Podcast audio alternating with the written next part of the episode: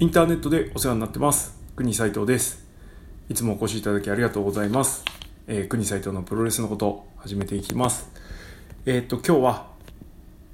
6.25、えー、新日本、えー、仙台大会の、えー、プレビュー的なのをやっていきたいと思います。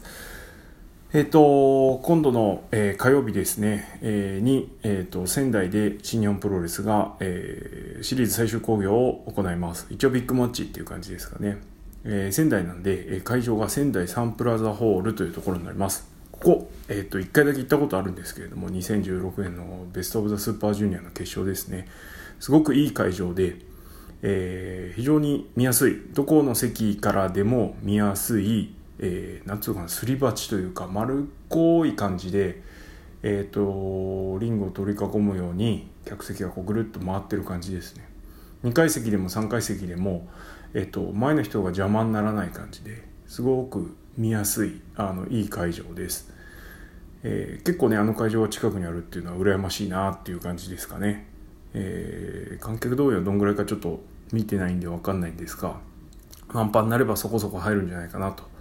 えー、で駅からも近いし、えー、本当にいい会場です。おすすめ会場の一つですね。はい。そんな仙台サンプラザホールで、えー、絆ロードの、えー、最終戦が、えー、あります、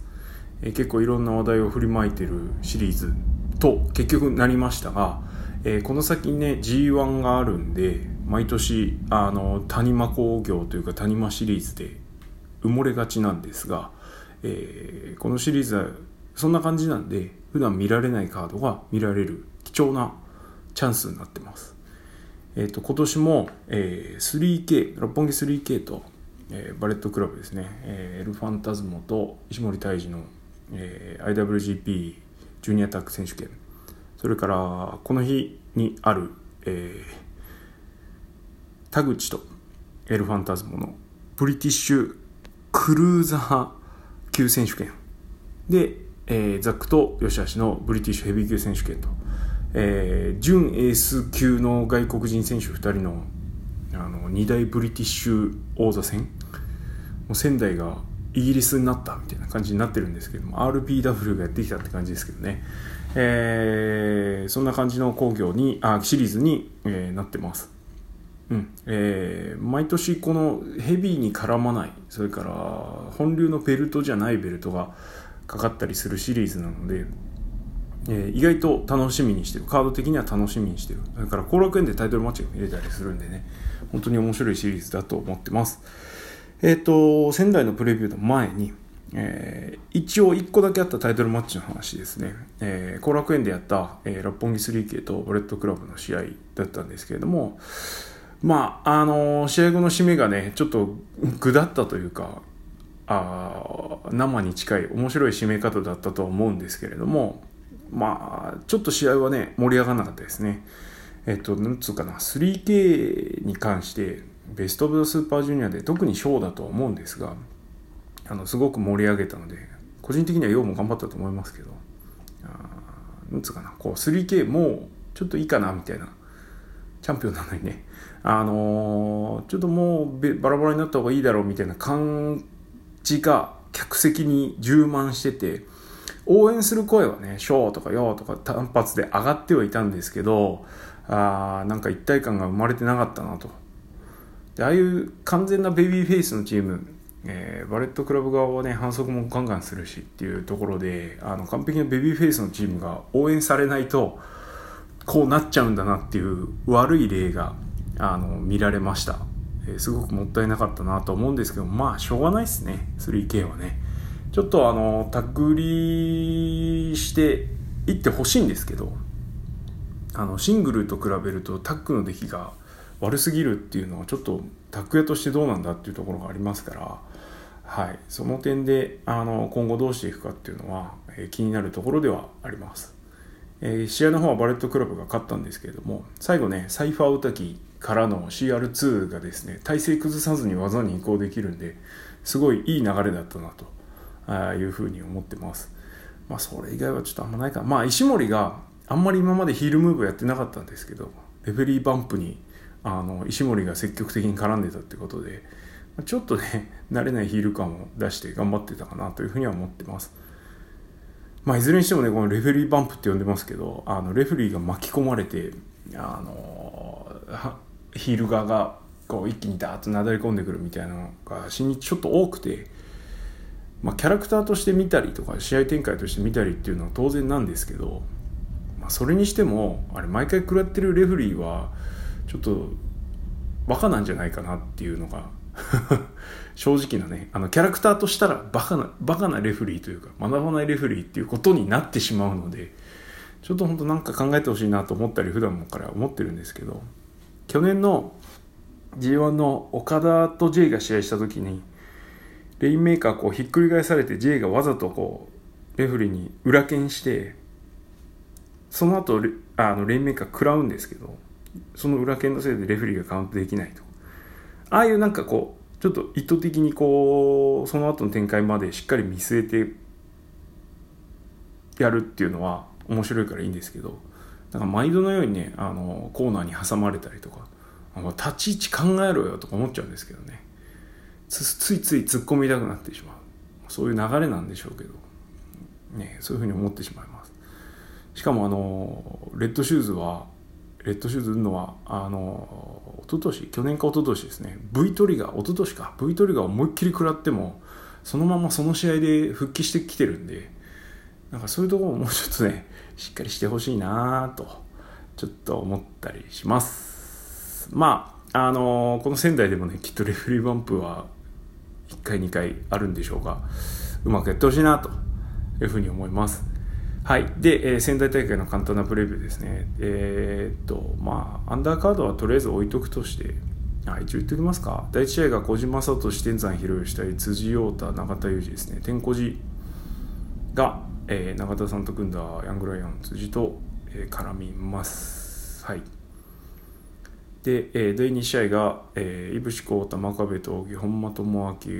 美濃翔太、成田蓮対ロスインゴですね。はい。まあ、イビルがなんかちょっと不穏な動きを見せつつも、昨日はあの、2プラトンで勝ったりしてるらしいので、ちょっとどうするんだろうなっていう話題がありますが、まあ G1 だからっていうところなんでしょう。はい。次、第3試合。えー、マイキー・ニコルス対ジュース・ロビン、あ、マイキー・ニコルス、ジュース・ロビンソン組対タンガロア、タマトン組。これなんかタイトルマッチやるんじゃなかったでしたっけ？と思ったんだけど、第3試合、結構浅いところにポロッと組まれてますね。えー、チャンピオンチーム、タマトンガ、タンガロアにどっちか勝つんじゃないかなと思います。はい。緩めて、はい、判断なんで。第4試合、棚橋宏、東和ヘナレ、楊翔対 J ホワイト、高橋二郎、チェイス・オフェンス、石森大志。もうパワーバランス的にはね圧倒的にこう棚橋組の方が強いんですけどねうんまあこれも G1 前にちょっと置きに入ってる感じですかね。なんか話が進みそうな絡みはなさそう。で次、えー、第5試合岡田和親石井智弘矢野徹重心サンダライガータイガーマスク対鈴木みのるランサーチャー対地金丸義信同期。はい。です。はい。まあ特にないですねこれは。頑張ってください はい。で、第6試合、えー、ブリティッシュクルーザー級選手権チャンピオンエルファンタズム対チャレンジャー田口竜介あベストオブザスーパージュニアの再戦ですね。ベストオブザスーパージュニアは田口が、えー、勝ったと。まあ、あの、ファンタズムもそうですし、田口もそうですけど、あのコミカルパートというか、おふざけパートをすごく持ってて、えー、ファンタズムなんかは、あの、どんどんどんどん板についてきてるって感じ。田口はもうね、あの言わずと知れた感じなんですけれども、えー、そんな感じであのぐんぐんこう力をつけてきてるファンタズモ見せてきてるファンタズモに対して田口が、えー、挑戦するという形になってます。えっ、とまあ、ベスト・オブ・ザ・スーパージュニアがいい試合だったんで、えー、試合の品質自体は結構期待しておいていいんじゃないかなというふうに思います。田口ね、地元でのタイトルマッチということで、2016年のベスト・オブ・ザ・スーパージュニア負けちゃったんで、ぜひね、あの、頑張ってほしいなというふうには思いますが、が、ブリティッシュクルーザーを取ってどうするんだろうなっていう疑問と、ちょっとクルーザーの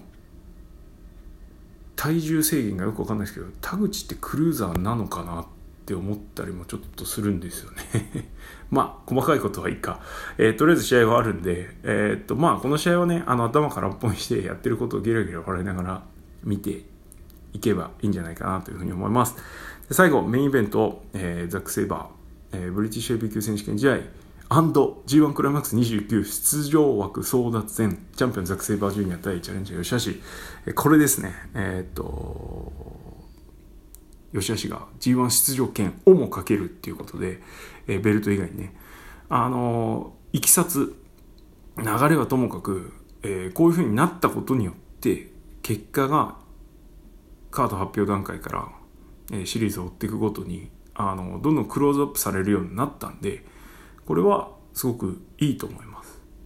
はい。吉橋が勝って G1 出るっていうことがいいかどうかはちょっと置いといて、あのー、ね、えー、試合の結果が、えー、ちょっとどうなるのっていうふうに少しなったことっていうのはすごく良かったかなと。で、まあこの試合勝った方が G1 クライマックス29の出場者とするってあるんですけど、ブリティッシュヘビーよりもそっちの方が重たくなっちゃってる感があって、話題もそっちに持ってかれてるんで、おいおいって感じはするんですけれども、まあ、あのー、地方で、えー、谷間シリーズでメインで、片っぽはね、その、実力は認められてるとは爆発的な人気を誇るわけじゃないザック。に対しての吉橋を当ててどう盛り上げるかっていうところに関してはやっぱあのさすがの一言というか、えー、すごい盛り上がってるんで、えー、すごいなとあのここまで持ってこれるのはすごいなというふうに思います。でとにかくね地方であの吉橋が、えー、ケイオスが勝って、えー、吉橋が締めまくってるということで、えー、まあ本当に見れ普段見れないものが見れてるんであのその点に関してはあの面白いシリーズになったんじゃないかなと。まあ、どうしてもねこう吉橋もういいだろうみたいな人たちがすごく多いんで公式のツイート見てもえらいリップついてますけどまあね、もう騒いだって変わんないんだから楽しめばいいじゃんっていうとこですかね。でできればね、吉橋を応援した方が面白くなるとは思います。当然ザックの方がヒールだし、あの悪い感じで出してるんで。で、ザックが、あの、セコンドになれみたいなことを、ここのとこコメントしだしてるんですけど、それに関しては吉橋がスルー決めてるっていうのはね ちょっとね、あの、面白いなと。そこは、拾わないんだみたいなね。きっとまああの特に何もあれされてないんでしょう。あのそこまではあのよしよしまたは回んないっていうことでねあのまずは自分のことっていうことで頑張ってるんだと。勝ってどうするっていうことで頑張ってるってことにしときましょう、えー、ということであの仙台大会は、えー、2大、えー、大英帝国ベルトがかかってるんであのー、試合としてはジュニアからヘビーの流れっていう感じでまあ、IWGP じゃないんですけどねすごく面白い流れになってるとは思うので、えー、それから試合の方も期待できそうだし機運も高まってるんであのすごく盛り上がるんじゃないかなというふうには思ってます。まあ、ここから G1 に向かっていくんで、えー、あのあんまりねそこに影響するようなことはできないんだとは思うんですけれども、えー、その中で組んだカードとか、え